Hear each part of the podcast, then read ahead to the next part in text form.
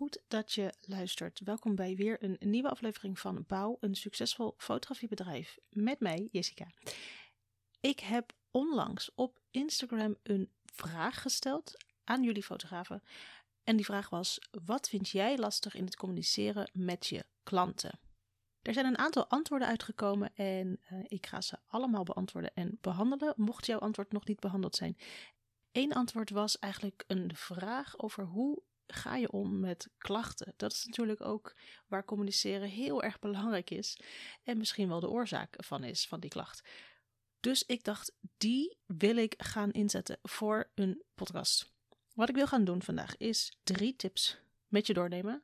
Het kan natuurlijk een enorm grote, lange aflevering worden.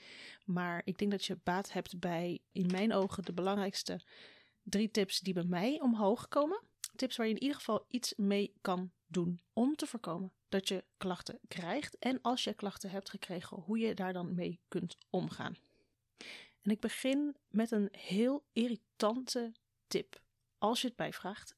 Want als je een trouwe luister bent, dan komt deze vaak langs in mijn podcastafleveringen, maar ook in mijn online producten en ook in mijn content op social media. Daar gaat hij weer. Verwachtingen managen. Als jij serieus bezig bent met het managen van de verwachtingen, dan ga jij hierdoor ook enorm veel minder klachten krijgen. Het is namelijk zelfs mijn uitgangspunt om echt door het managen van de verwachtingen te zorgen dat er nul klachten komen. Het is echt mogelijk dat door het managen van die verwachtingen jij klachten kunt gaan elimineren voordat ze überhaupt bestaan. Ik zal je een kort voorbeeld geven van hoe dat in zijn werk kan gaan. Wat ik bijvoorbeeld doe als trouwfotograaf. Ik heb een website met mijn aanbod. Ik heb daarbij ook portfolio's staan. Wat voor foto's staan er in je portfolio? De beste foto's. Foto's waarvan mensen helemaal wegdromen. Oh, dit kan ook mijn bruiloft zijn. De tienen, zoals ik ook wel noem. Dat is jouw window. Dat is jouw um, etalage, zoek ik. Daar zet je alleen de beste dingen neer. Maar ik ben van mening dat je nooit een serie van een bruiloft kunt opleveren met alleen maar dat soort foto's. Dat kan niet. Ik ben van mening dat je een verhaal vertelt. Een verhaal heeft ook niet alleen maar climaxen. Goed, waar ik naartoe wil is het feit dat mijn verhaal dat ik oplever aan een klant ook bestaat uit. Ja, ja, het zijn geen minder leuke foto's, maar de foto van de kus is natuurlijk, moet een hoogtepunt zijn. Maar een foto van een detail van een jurk of van een gast of van kindjes op de bruiloft, die zijn niet zozeer geschikt voor het plaatsen aan je muur, waar dan de kusfoto of een foto van een fotoshoot met het bruidspaar wel geschikt voor is. Maar die zijn onmisbaar om dat verhaal te vertellen. Wat ik dan wel wil is dat de klant weet dat dit soort foto's erbij horen. Ik wil dus niet dat ze later bij mij terugkomen als ik het al heb opgeleverd en ze zeggen: Ja, maar ik, ik, ik vind het een hele hoop uh, foto's waar ik helemaal niks aan heb. Weet ik veel, ik verzin maar wat. Ik wil dat zij weten wat zij kunnen verwachten. Naast die topfoto's die zij al hebben gezien online, laat ik ze dus daarom ook één of twee verschillende volledige trouwseries zien, zoals ik ze heb opgeleverd. In een online gallery kunnen ze van begin tot eind, zoals ik hem aan mijn oud-klanten inmiddels dan heb opgeleverd, kunnen zij zien hoe dat eruit ziet. Ik heb bijvoorbeeld één klant gehad, of één potentiële klant dan was dat, die naar aanleiding van zo'n serie, toen zei op de mail tegen mij: Hey, het is goed dat je dit mailt, want ik had toch wel een ander beeld ervan en ik denk dat ik toch verder ga kijken. Oké, weet je, daar hoef ik ook helemaal niet treurig om te zijn. Hoe fijn is dit? Die klant kan nu verder kijken naar wat hij zoekt. En ik heb niet het gedoe van klanten die niet willen betalen omdat ze ontevreden zijn. En oh mijn god, ik, ik heb daar zoveel voor over om dat niet te hoeven doorstaan. Het vreet mijn energie zo ontzettend op. Dat, oh. Dus ik ga er echt heel ver in, in het managen van die verwachtingen. Omdat ik zo goed laat zien wat zij krijgen van mij, weten ze, ja, dit is wat wij willen. Dit doen wij bewust. Wij kiezen bewust hiervoor. Nou, dit is maar een heel klein voorbeeldje van hoe dat dus dingen kan voorkomen, klachten kan voorkomen. Het managen van die verwachtingen zit hem natuurlijk dan ook echt in elke stap die jij binnen die klantenreis met jouw klanten doorloopt. Het is een, echt een ontzettend groot onderwerp. En dit is natuurlijk maar een klein voorbeeldje. Een ander voorbeeldje is dat jij in je communicatie ook heel erg de verwachtingen managt. Hoe lang kunnen mensen uh, op iets moeten wachten? Het, het, zit in zoveel details. Hoeveel ga je opleveren? Wat zit er in de prijs wel? Wat zit er niet in de prijs? Wat, eh, hoe zit het met een album? Verplaats jezelf in de schoenen van je klant en ga na. Wat wil jij allemaal weten? En als jij die vraag alvast voor bent, dan is dat een hele grote win. Want mensen denken: wow, dit is zo volledig. Maar je gaat ook die dingen daarachteraf, het gedoe daarachteraf, als jij dat niet duidelijk maakt, ga je die klachten achteraf ook grotendeels voorkomen. Wanneer je dan wel een klacht zou ontvangen, wat natuurlijk altijd kan. We zijn mensen, we doen iets niet bewust fout. En dat geldt zowel voor de klant als voor ons. Maar goed, soms moeten we gewoon een geschil uh, samen uh, oplossen. Waar het vaak begint, is met een klacht die kenbaar wordt gemaakt. En heel vaak is dat via de e-mail. Vaak is dat als mensen misschien iets hebben, uh, er is iets voorgevallen en dat willen ze graag even via de mail. Dat is toch een soort van anonieme, de gemakkelijkste weg om dat kenbaar te maken. Dan komt dat dus binnen bij je. Nou, stel dat is het geval. Een tip die ik wil meegeven is dat, en ik weet hoe lastig het is. Ik weet echt hoe lastig het is, maar ik zou het je echt heel erg willen aanraden, is om vervolgens zo snel mogelijk dit op te pakken, maar dit ook mondeling via de telefoon of via videobellen en misschien zelfs gewoon live als je die mogelijkheid hebt, om dat op die manier op te lossen, op die manier te bespreken. Wat krijg je namelijk als je dit via de e-mail heen en weer gaat zitten zenden? Dan is de kans heel groot dat punten, komma's, woorden, hoofdletters allemaal anders worden geïnterpreteerd als dat jij bedoelt omdat we al misschien in een niet zo positieve vibe zitten als het gaat om een klacht, worden die dingen namelijk ook iets te vaak de negatieve kant opgegooid. En dan ben je ook veel verder weg van huis. Het kan ook wat lang duren als mensen dan het ene mailtje heen en weer sturen, dan het andere mailtje kan zomaar een week tussen zitten. Ja, het is niet leuk om gewoon zo'n mailtje erbij te pakken en te beantwoorden. Wanneer jij dit mondeling zou doen, via de telefoon of nogmaals op een manier die het beste bij je past en het fijnste is voor jullie samen, dan kun je veel meer met de interpretatie op een juiste manier. Je kunt elkaar in de ogen aankijken, je kunt redelijker zijn, omdat het gewoon minder afstand vergt. Je, bent je bent er echt samen om het samen op te lossen, in plaats van dat je het ene mailtje stuurt, andere mailtje stuurt weer, die wordt weer teruggestuurd. Het laat ook zien dat jij echt van plan bent om dit op te lossen. Het laat ook zien dat je hier serieus mee omgaat. En dat is voor een bedrijf, als dat zijn we gewoon simpelweg, is dat wel ontzettend belangrijk. Het kan namelijk ook gewoon zomaar betekenen dat wanneer mensen zich begrepen voelen en gehoord voelen, wat betreft die klacht, dat ze wat meegaander zijn in het oplossen ervan. Omdat ze simpelweg zien dat jij er tijd en moeite in investeert en het serieus neemt.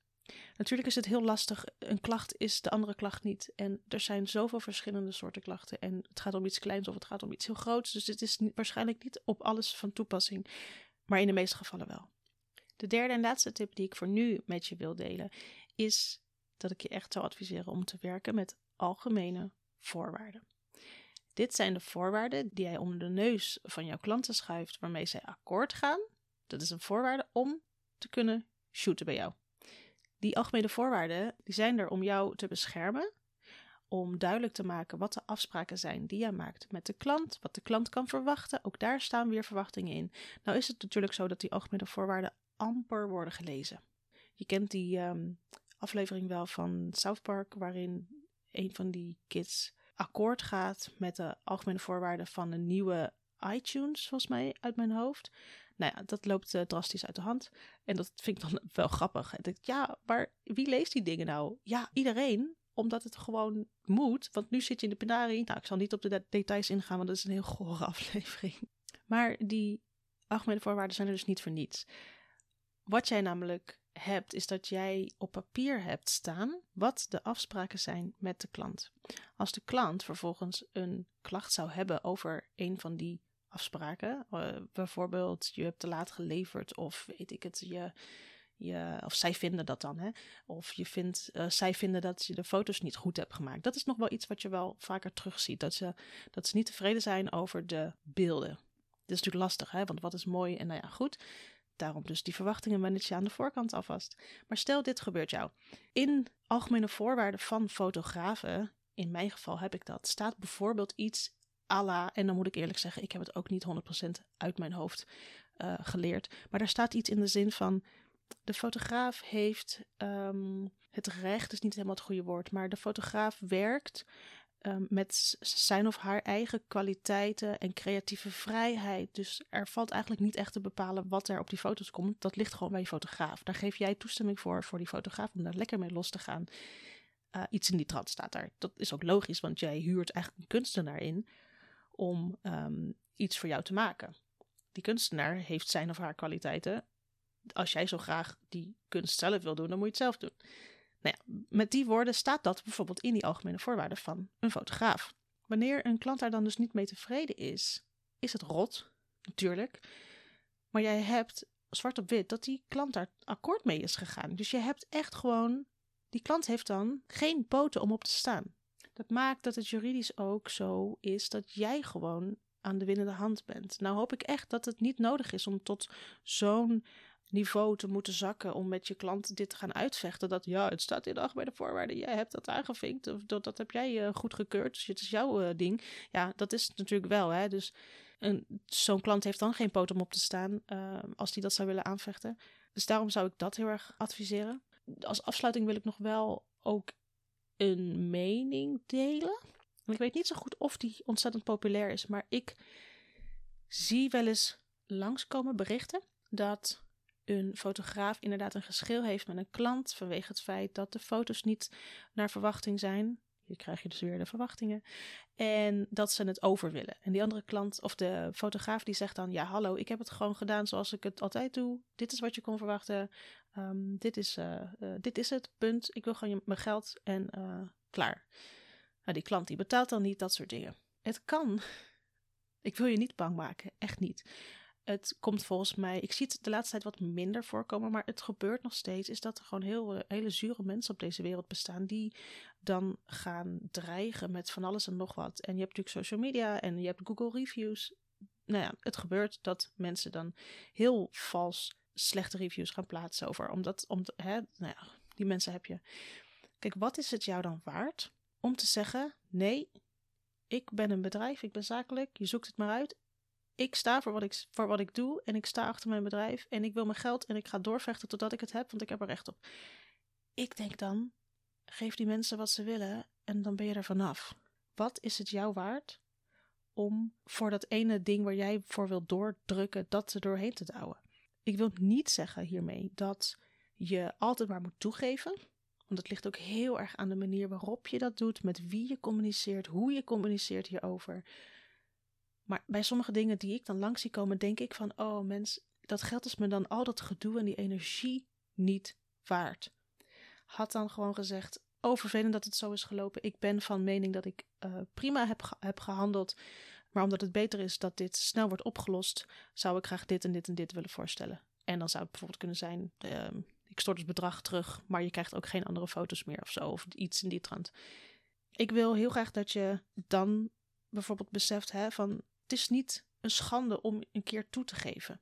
Maar het is natuurlijk ook geen schande om gewoon achter jezelf en achter je bedrijf te staan. Maar er zijn ook tussenwegen. En ik ben echt zo iemand die heel erg zuinig is op mijn energie. Geld is mij dan heel weinig waard op dat moment. En dan ben ik er liever vanaf dan dat ik er jaren, nou dat is overdreven, dan dat ik er nachten over wakker lig, omdat dit nog zo lang speelt. Ik ga me hierbij laten. Ik ben heel benieuwd wat jouw favoriete tip is uit deze aflevering als je nog een vraag zou hebben, dan kun je die altijd sturen via DM op Instagram. Wanneer je mij zou willen helpen, en dat zou ik heel erg tof vinden, dan mag je van mij een review achterlaten over wat je vindt van deze podcast voor fotografen. Als je dat doet, super veel thanks. Samen maken we daarmee de fotografenwereld nog veel leuker en gezelliger in plaats van al die competitieve dingen en zo. Ben je de volgende keer er weer bij? Tot dan.